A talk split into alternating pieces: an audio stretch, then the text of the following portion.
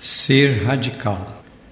Normalmente, o ser radical é uma posição pessoal ou opinião extremada ao adotar ações drásticas para impor as próprias ideias.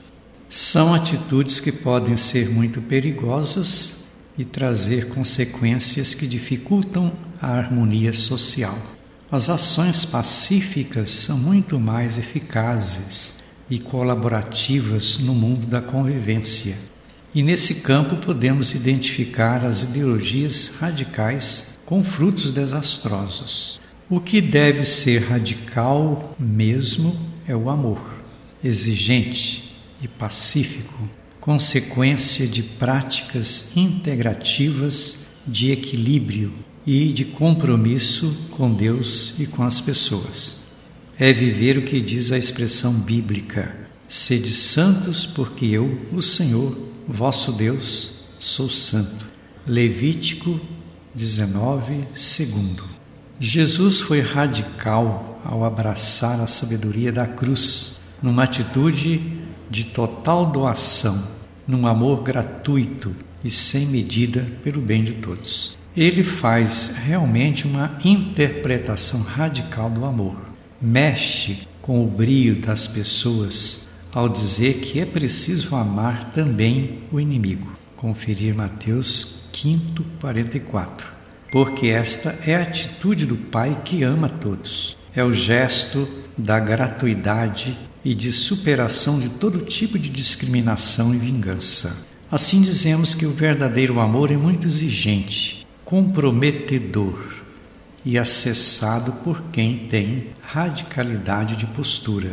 Amar o inimigo é prática revolucionária, radical e gratuita. É ser capaz de enfrentar as reações e as consequências do perdão ou não do outro, mas é um amor que conduz à perfeição.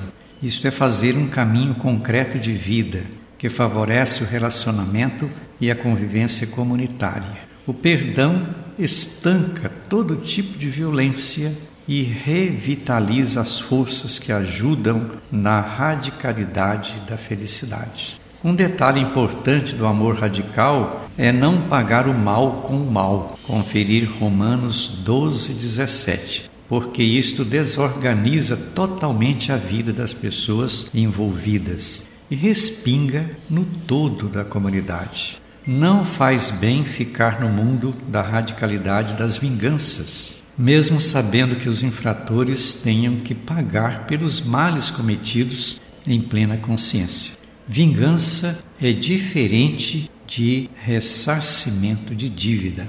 Ser radical pode significar apenas aplicar com rigor uma lei sem usar da misericórdia, que é uma expressão da radicalidade do amor. Aplicar uma lei com atitude de misericórdia é fazer um caminho de equilíbrio no exercício e realização da justiça. Podemos usar também a prática da compaixão fraterna, sem permitir que haja impunidade, talvez usando de penas alternativas.